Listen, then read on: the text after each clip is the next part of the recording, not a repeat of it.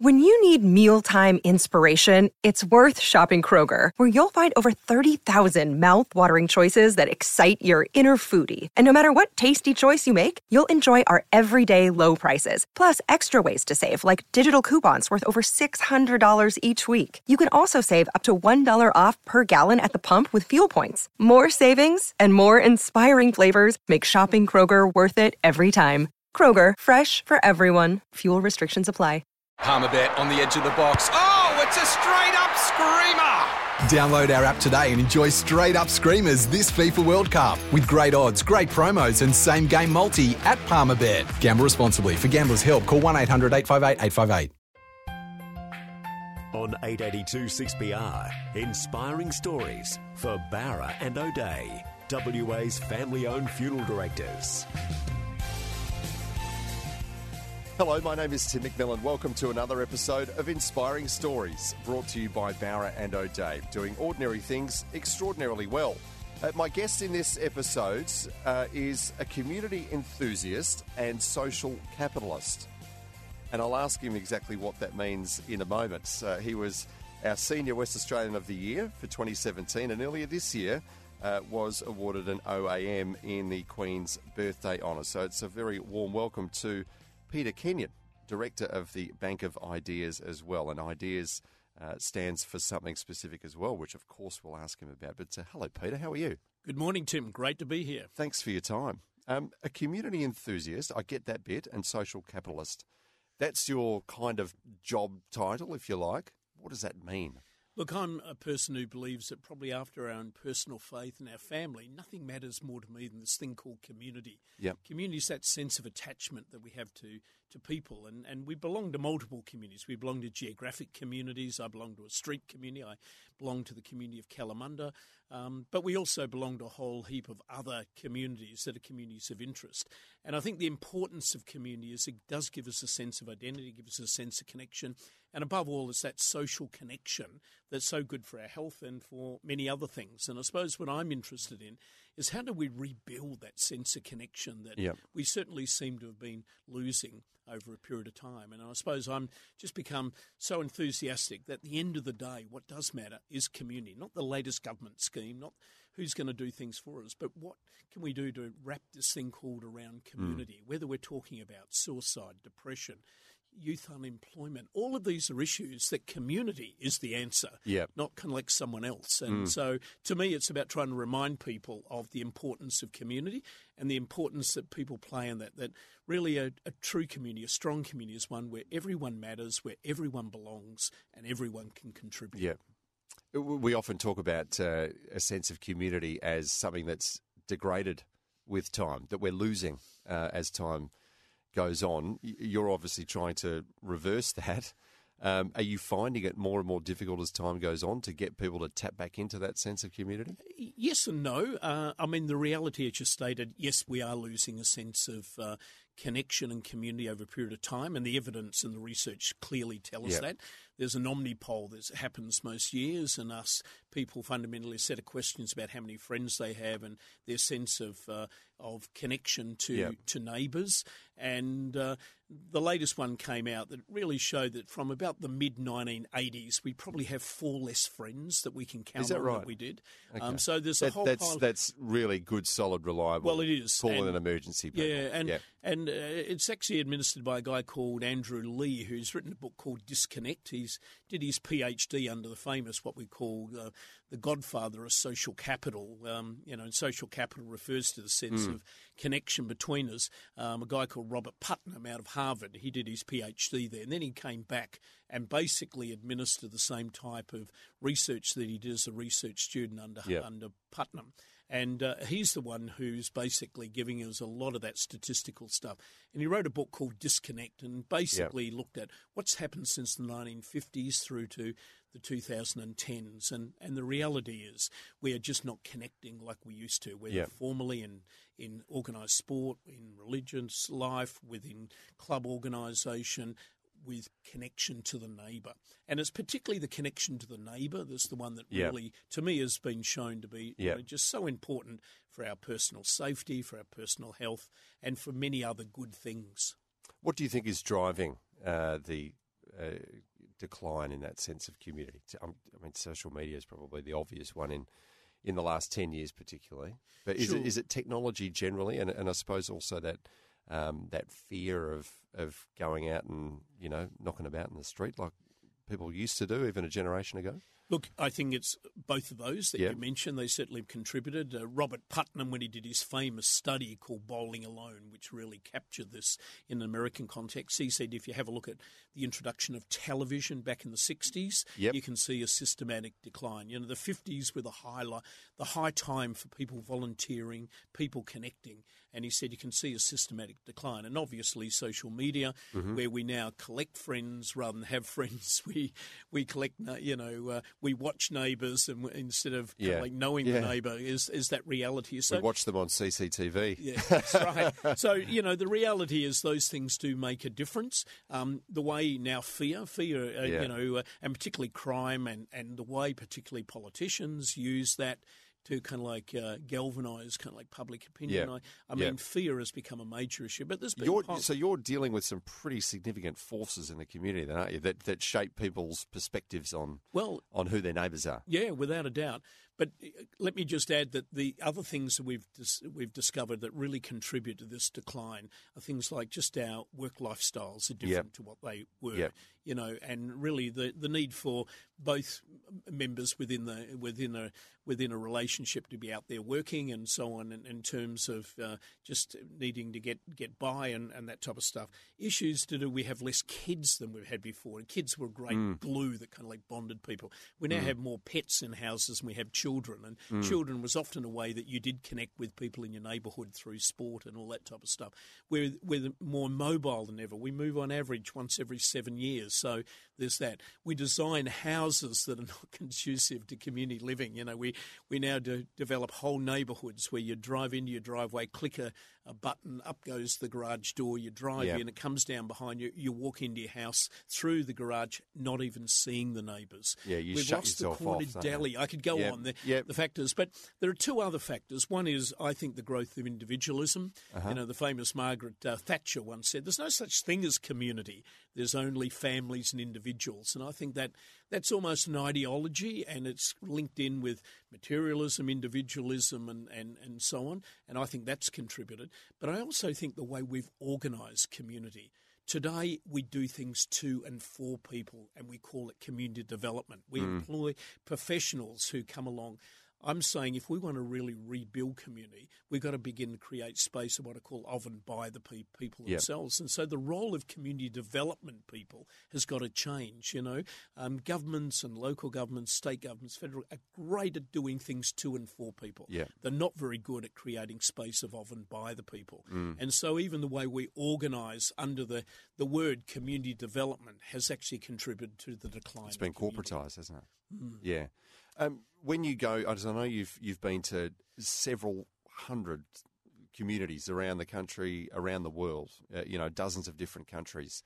Um, if you go to a community that perhaps is, is losing that sense and wants to uh, rejuvenate that sense of community uh, in its in its town or village or whatever it may be, um, and you say you go to meet them for the first time, you've got a couple of hours with them. I mean, how do you get your message to them in that short space of time? Are there common threads to what you say that apply to pretty much any community that you go into? Yeah, look, every community's unique. Every community's yeah. different. You can't kind of like ha- – we, we certainly don't have a cookie-cutter model that you yeah. can just say, just follow this. But, but there, there must be there must be sort some, of fundamentals that are common. Yeah, there's some common, critical principles. There's not a recipe, one. but there's yeah. certainly principles. And, look, one of those is definitely mindset. There's that belief, look, if it's to be, it's up to me type stuff. Yeah. You know, stop waiting for the cavalry to turn up from Perth mm. or Canberra. You who live here need yep. to begin to take responsibility. Yep. Secondly, this is a collective thing. No one individual is going to turn around a community, but together, in terms of coming together for collective impact, we can actually start to do things. So how do we as a group of organisations and churches and Chamber of Commerce, local council, how do we start holding hands together yep. in a collaborative way? Thirdly, it is about leadership. Um, I think that the most critical factor I've identified in towns reinventing themselves have certainly been the issue of leadership, that there have been a group of people willing to stand up, commit themselves, their time, and often their own resources mm. in simply making things happen.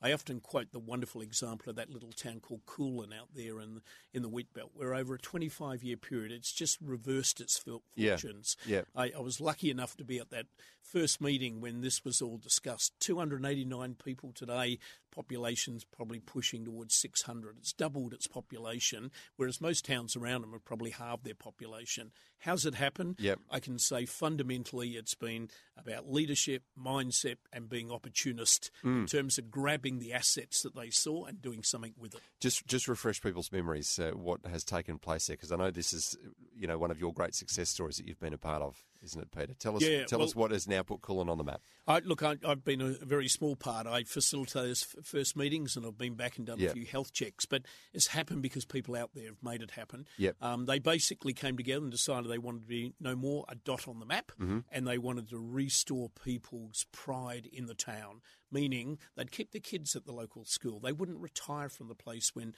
they moved off the farm, things like that. And so what they've done is put in place a whole pile of things. First place in W A to have a community bank, because the bank closed down. They recognised not having a bank and the impact that would have on local businesses. The very first place to have a community bank over twenty-five so this, years ago. So this precedes the... the, the, the Bendigo Bank. Well, no, it was uh, the first Bendigo Bank in W A. Right, okay. And so gotcha. It was the very first one here in Western Australia, probably number four or five nationally. Yep. You know, they some a farmer out of pure altruism left uh, over a million dollars to improve sporting facilities. So what they did was build and got everyone to kind of like build the ultimate kind of like mm. sporting facility, and then use the old facilities for other purposes. They also stupidly asked the young people, what do you reckon would make the place different? They said a water slide. And so they used... they. They discovered a, a second-hand water slide on the Sunshine Coast for sale for twenty-five thousand dollars. Believe it or not, I think how, it was six farmers. How'd they farmers. get it over here? They well, six farmers and... drove their trucks across the Melbourne, right? dismantled it, drove it back and assembled it. I mean, wow. that to me is community. I mean, it is an amazing story, and it was really the highlight of the um, the uh, the Backroads program yep. on uh, the A B C just a couple of weeks ago. Um They have done stuff to their main street. They recognise that you don't get a second chance at mm. first impressions. They've just put effort into turning their main street into one of the best you've seen. Yep. They recognise they need an event to bring people in. And so yep. a local farmer gave them a peppercorn rental on a beautiful part of land that runs along a lake. And now, and this will be the twenty-fifth anniversary this year of the Kulin Bush Races. It's won national and state tourism awards. But what it does is bring a whole, you know, four to eight thousand people into the town over yep. a weekend, um, just pumps um, uh, money into the local business community. Community have an incredible time. Mm. Farmers then did this thing called all these amazing uh, tin horses as public art on mm. the drive out to it. And people suddenly started stopping and photographing. Mm. Thought, well, we've got forty or fifty of these. Imagine if we had four hundred of them. And then they developed an alternative route to Wave Rock, right. recognising. They spent, I think, seven, eight years sealing the road to Wave Rock because realising people don't like... And what, the, the local community did this that? This is the local community through its council. Right. And someone did the road bit. The local community have done the Tin Horse mm. Highway. And what I love is they decided to... They wanted to call it the Tin Horse Highway. Well, you know, trying to get main roads to do something like that. That's uh, pushing a bit hard, but uh, they decided just to do it, and then to invite the Premier, who at that time, if you remember his name, was Gallop, to come and open the yep. Tin Horse Highway, the humour of it all. Listen, this is a town, and I've probably given you about thirty percent of what they pulled off, but an amazing town that has just done amazing things to kind of like achieve those two goals, be more than a dot on the map, yep. and restore people's confidence and pride mm. in their community. I just love going into the place, the mm. spirit of the place, how it happened, as I said, mindset, positive mindset, we can do it, let's talk and, up, and, not talk and down. And doing it, just Leadership, doing it. And also, can I say, being an opportunist. I think yeah. opportunity obsession is an important characteristic. Yeah. Uh, Peter, we need to take a break. After that, I want to ask you about uh, your Bank of Ideas. And I'll ask you what IDEAS oh, stands okay. for yep. in just a moment. This is Inspiring Stories uh, with Peter Kenyon, a director of the Bank of Ideas. We'll find out what that is in a moment. You're listening to another inspiring story brought to you by Bowra and O'Dea. This is Inspiring Stories with Tim McMillan on eight eighty-two six P R, brought to you by Bowra and O'Dea. Welcome back to Inspiring Stories. Peter Kenyon is our special guest, community enthusiast, social capitalist. He was our West Australian of the Year in twenty seventeen and now is officially O A M uh, awarded in this year's uh, Queen's Birthday Honours. Uh, Peter, Bank of Ideas. Uh, tell us about the Bank of Ideas. What is it? It sounds like just a collection of ideas, but I know that ideas individually stands for something. Um, talk us through it. This uh, we're coming into the thirtieth um, anniversary of the creation of the Bank of Ideas. It was created back in nineteen eighty-nine when, at that stage, I headed employment services in Western yeah. Australia. I was the director of employment. I suppose I was young enough to feel, hang on, this isn't for me, mm. to be a, um, a public servant, and I was increasingly becoming disillusioned with this belief that somehow we could build communities from the top. Yep. And the and, and the outside in. I had this belief that the only way you built communities was from the inside out. And I made the decision to leave the public service and to start up this group called uh, the Bank of Ideas. Um, it, sorry, at the time it was just called Ideas. And Ideas yeah. is an acronym for Initiatives for the Development of Enterprising Action and Strategies. Right. Um, our first projects were actually overseas. I went to New Zealand to design their employment services, and then I went to Namibia that had just become become independent after their civil war to kind of like help create their Ministry mm. of Youth and Sport and, and start the work there. When I came back, um, my wife Pamela and I had this dream that we wanted to move back into a country town. Yep. We wanted, uh, we love heritage, and so we decided to buy a, a lovely old historic homestead uh, bed and breakfast thing in the town of York.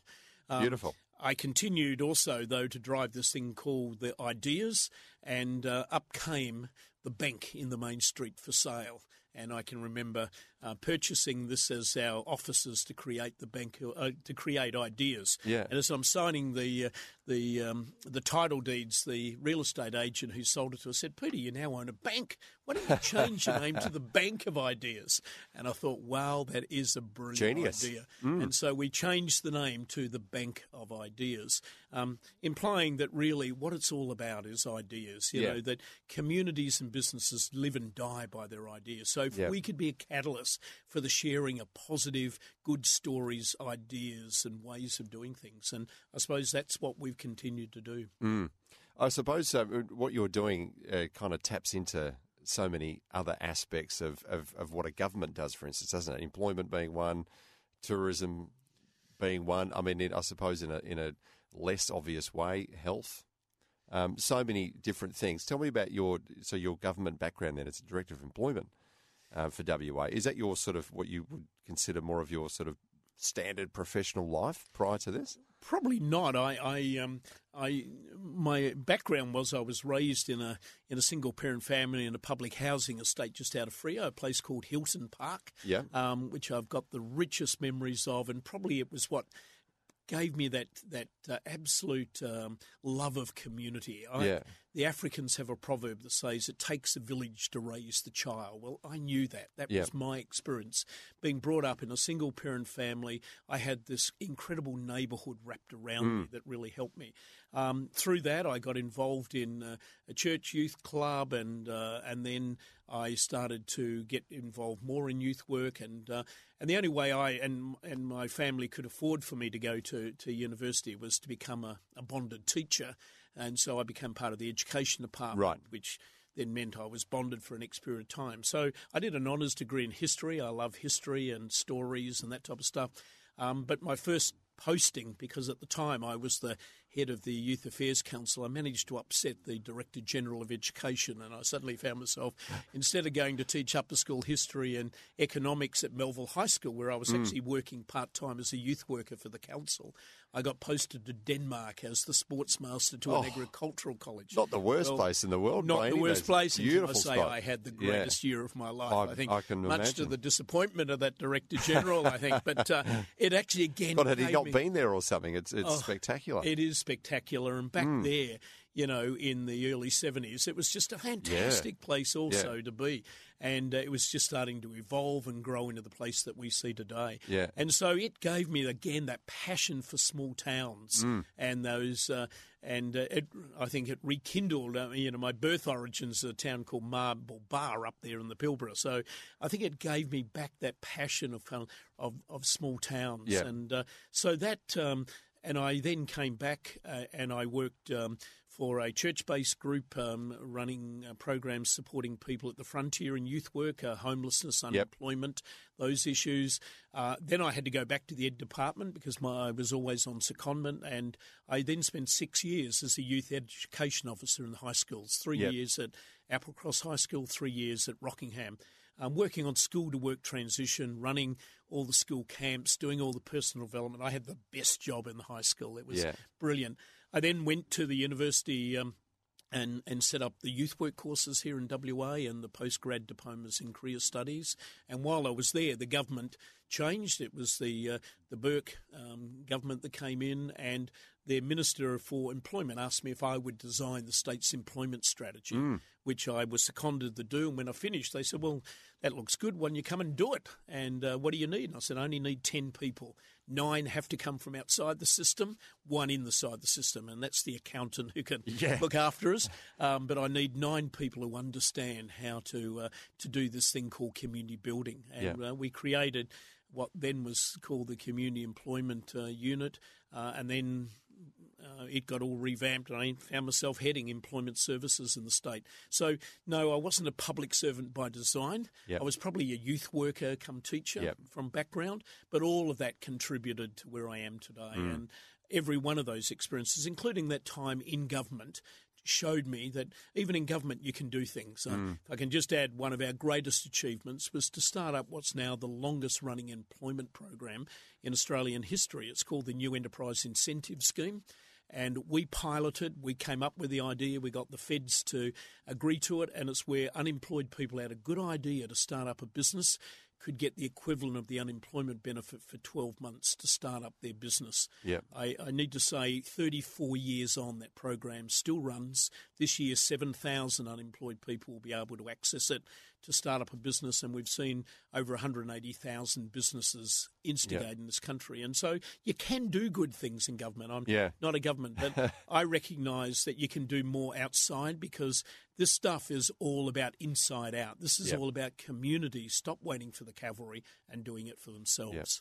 Could I ask you um, about going from Marble Bar to Hilton Park? Yep. Um, you mentioned that you, you you started your you know your very early years of life in uh, in Marble Bar and then Hilton Park. Do you have memories of, uh, not of Marble at all. Bar? I mean, the conception happened there. Right. Just my birth, uh, I was brought down to so the, Perth. So the red dust is in the, the D N A yeah, somewhere. The birth that actually happened in uh, in. Um, in Subiaco, where most babies yeah. were born at that time, and, and, and all are. Of that stuff. Yeah. And uh, my father was a, a gold miner. My mother was the nurse in the town. Right. Um, but, you know, sadly, um, you know, just before I was born was the last time my mother yep. ever saw my father. And, right. Uh, so I went back and, and lived with my grandparents, mm. my mother's uh, parents, and she went back nursing and did everything she could to support me mm. um, there. But uh, I always think I, I got that red earth into my system. Mm. And um, it and, and as I said, I certainly was not disappointed uh, mm. with um, my upbringing. I have such well, rich memories. What was so special about it? Was it just being able to be outside with lots of other kids, you know,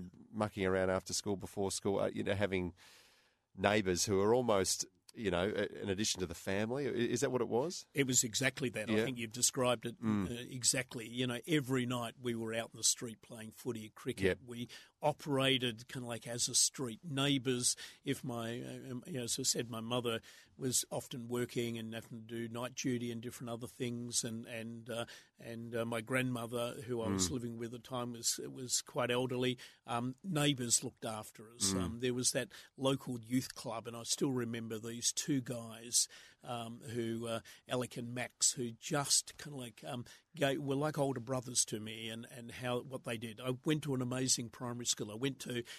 Uh, I went to Hemmy Hill High School the first year it was open. I'll never forget Miss Guthrie and just the influence she had on me as a teacher.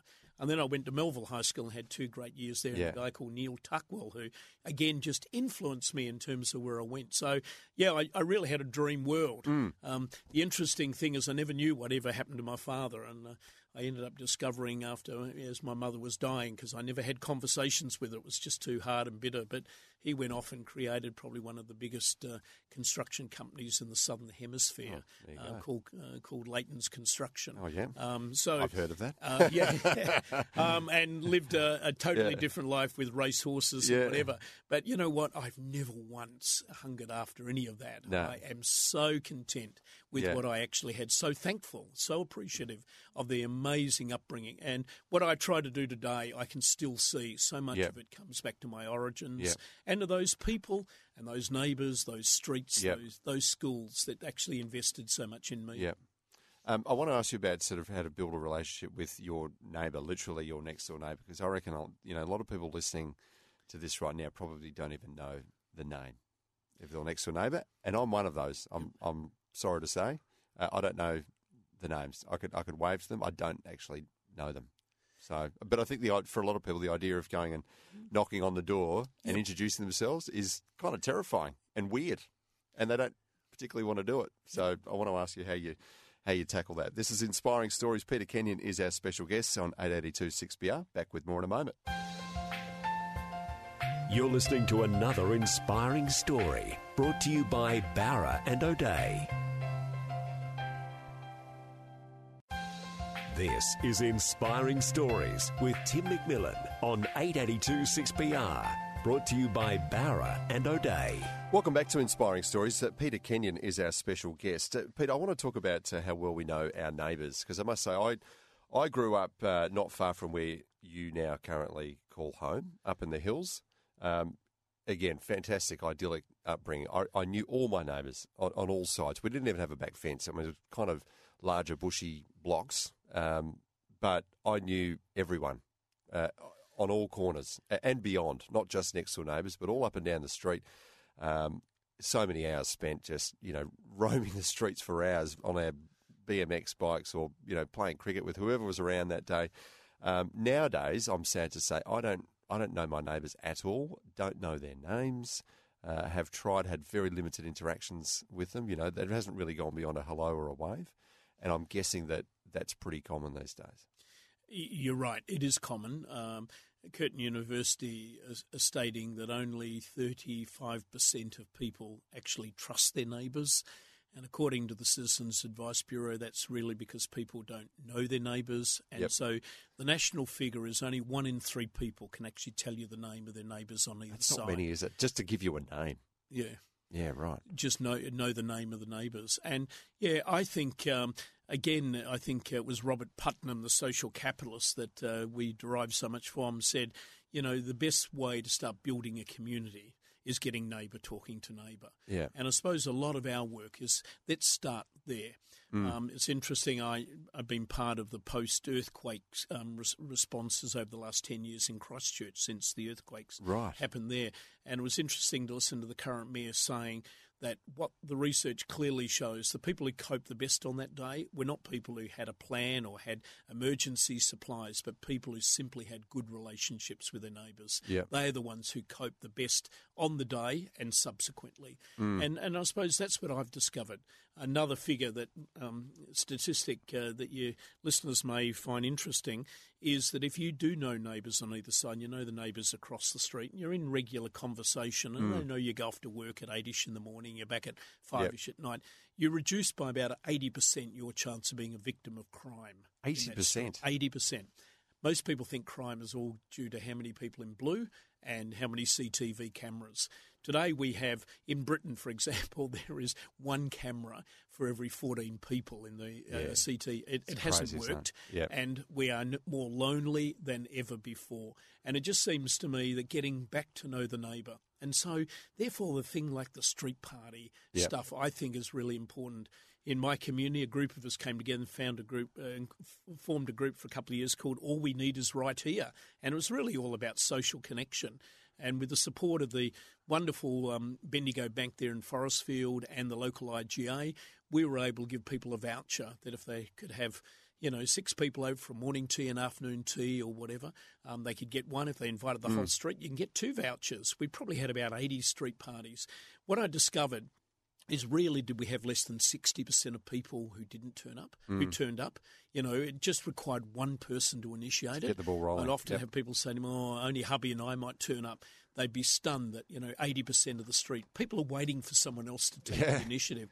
And secondly, so many of them have repeated that as an ongoing thing. Um, I love the fact that the city of um, of um, of um, uh, Kwinana have just produced a wonderful resource for their community called sixty-two Ways to Get to Know the Neighbour, and they're just sixty-two interesting ideas where neighbours can. I might start need to connecting. Get my hands on that and so on. Yeah, I, and and so on. I'll make sure I send you yeah. a copy. But you know, to me, it is often about some of those fun things. We have a group called. Um, Um, uh, Street by Street, which yep. is based, of all things, in St Kilda in, in uh, Victoria. But they've produced resource kits for communities all over Australia yep. who just want to get the street connected once mm. again. And I believe that that is really the starting point for rebuilding mm. a whole neighbourhood is Street by Street. Yeah.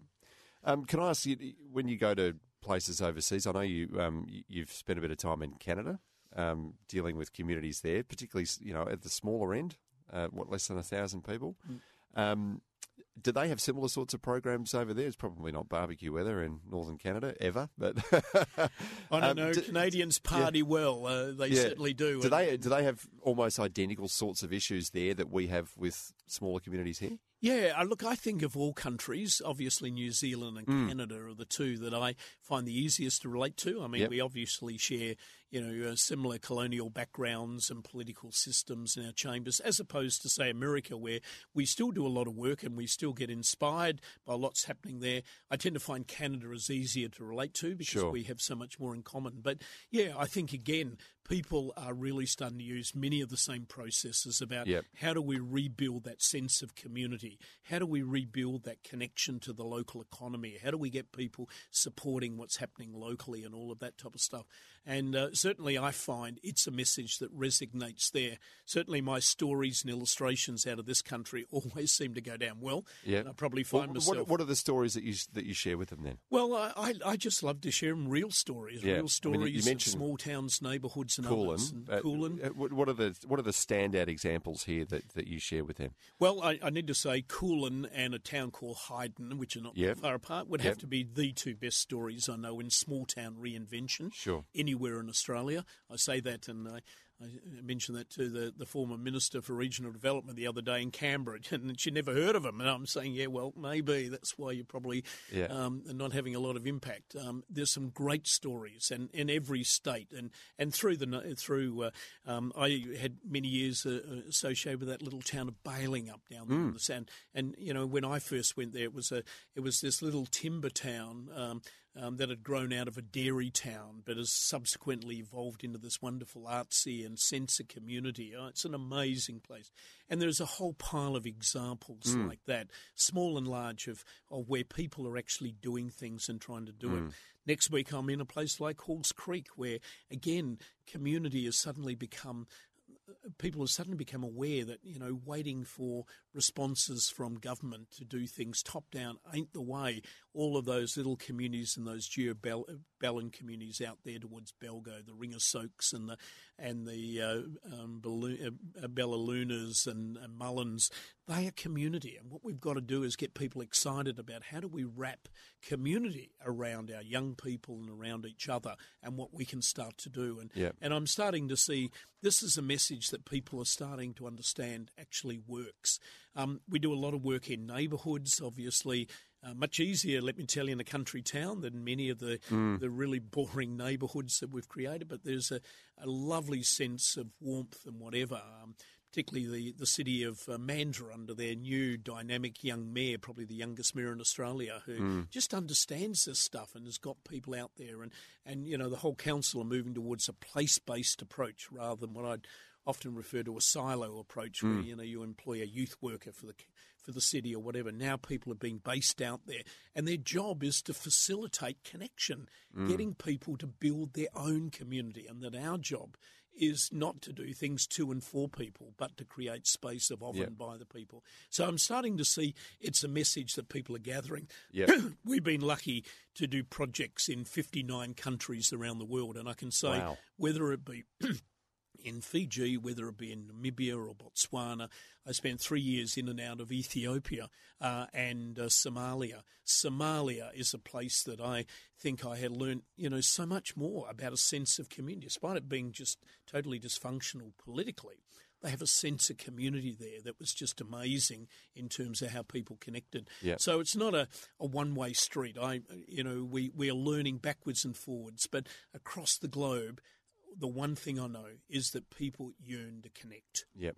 And it's through this thing called community we can make it happen. Well, I suppose while that yearning's still there, you've got to tap into it. Just before we get to a break, can I just ask, uh, hypothetically, uh, I, just when you were talking about some of those W A uh, towns and communities, I thought of Collie. Obviously, they're going through a massive transition at the moment. Um, uh, uh, coal that's been such a part of the town um, is is gradually going to disappear. Um, how would you go about transitioning them into a thriving community? Post-coal. Yeah. Well, uh, look, the first thing is to recognise there's been a whole pile of communities across this country that's had to transit out of a mining mm. uh, mindset, yep. uh, including coal. Yeah. And and probably, look, uh, one of the greatest examples of that is Newcastle yeah. and, and even Wollongong, two regional places so dependent almost totally on coal and then the steel industries. And they've had to reinvent themselves, and particularly both those places, amazing stories mm. of change, and particularly Newcastle, the one why it's actually uh, um, um, actually reinvented itself. A whole pile of smaller towns mm. have had to say, you know what, um, and, you know, we no longer are part of that future, part of that scenario. What is the, the, the starting point? And to me, the starting point always is get people focused on what they have got, not what they haven't got. The half full, not the half empty bit. The assets, not the deficiencies. The capacities, the opportunities. And to get people into what I call an asset map mind of starting to identify what are new possibilities. Yep. Now, I'm not a I'm, I'm, Collie's not a place I know well, but you know it sits in a stunning part of the state. It's got great location. It's got great history, including a mining uh, coal kind of like history. What is it we can start to do with that, and what is it we can do with the amazing assets we've got there in terms of buildings, organisations, institutions? And to me, it's about getting people focused on possibility, not the problem. Yeah. So that's the starting point. There you go. Hopefully the people of Collie were tuning in for those words of wisdom from you, Peter. Uh, we need to take a break. This is W A's Inspiring Stories. Peter Kenyon is our special guest. eight eighty-two six B R. Back with more soon. You're listening to another inspiring story brought to you by Bowra and O'Dea.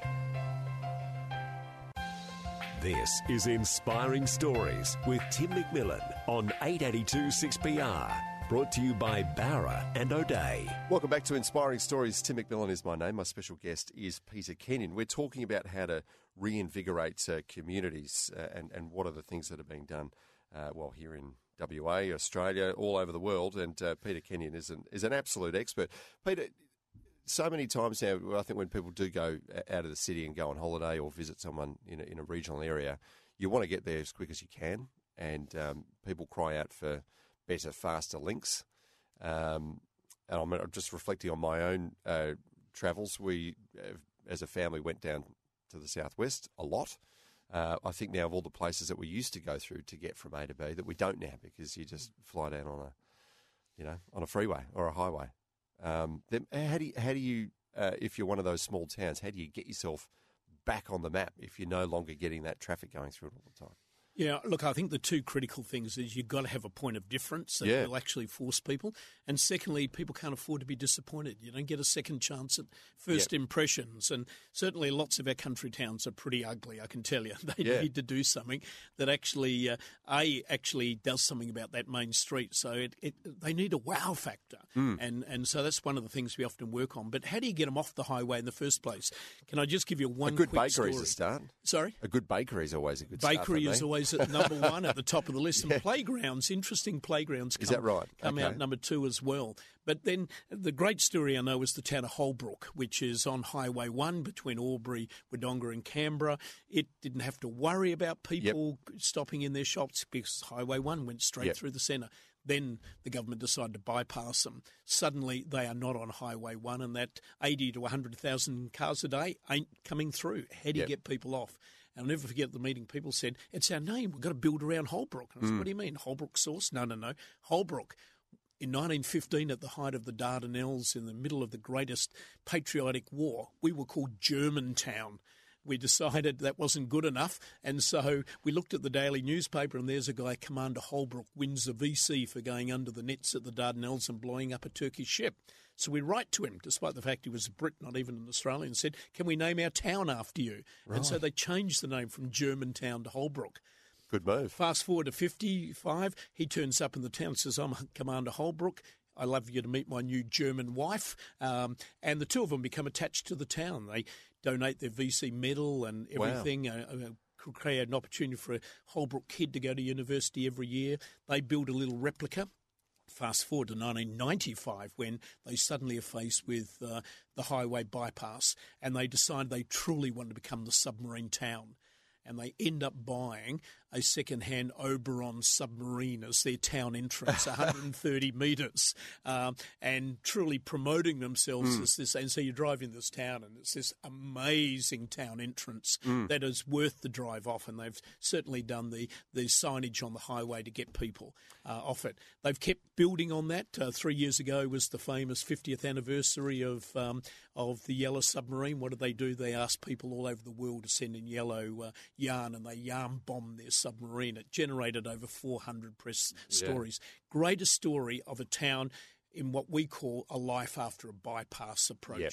Thinking yep. outside the box. Okay. So there's still some merit in getting a big something. Pineapple, sheep, big, submarine, whatever it may be. Different that will bring people in. Yeah. It's often getting outside the box. In fact, yeah. getting rid of the box. Yeah. yeah. Okay. Um, just lastly, technology. We mentioned it very briefly uh, earlier in the in this chat.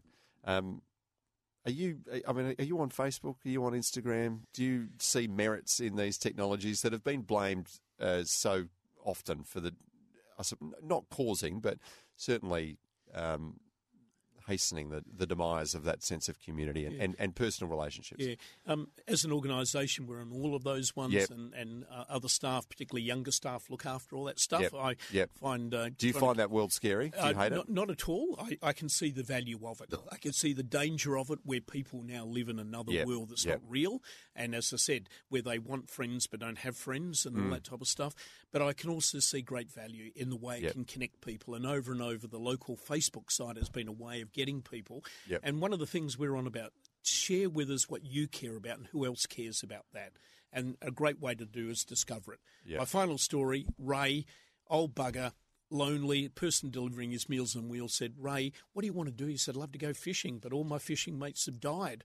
They've taken my car licence off me. She said, why don't you put a ad on Gumtree? Yeah. He had fifty-five thousand hits for, fifty-five, a fishing, for a fishing buddy, and now ten guys take him in a fourteen-day period fishing, kind of like ten That's out brilliant. Of fourteen days. That all happened because of yeah. using kind of like the power yeah. of social media. So it's not all bad. Yep. A lot of positives. It's the way we use it and how it links in. At the end of the day, what matters is this thing called connection. Yep, yep. Well, I hope your connections continue to flourish, Peter. Thank you so much for sharing some of your insights with us today. Really appreciate it. Thank you, Tim, and thanks for the job you're doing. I love anyone who is wanting to promote good stories around yep. the, uh, our communities. We do our best. Thank you so much. You've been listening to Inspiring Stories here on eight eighty-two six P R. Everyone has a story to tell. This one brought to you by Bowra and O'Dea. We look forward to you joining us again next time as we unearth another W A inspiring story. You're listening to another inspiring story brought to you by Bowra and O'Dea. When making the double chicken deluxe at Macca's, we wanted to improve on the perfect combo of tender Aussie chicken with cheese, tomato and aioli. So, we doubled it. Chicken and Macca's, together and loving it. Ba-da-ba-ba-ba. Available after ten thirty a m for a limited time only.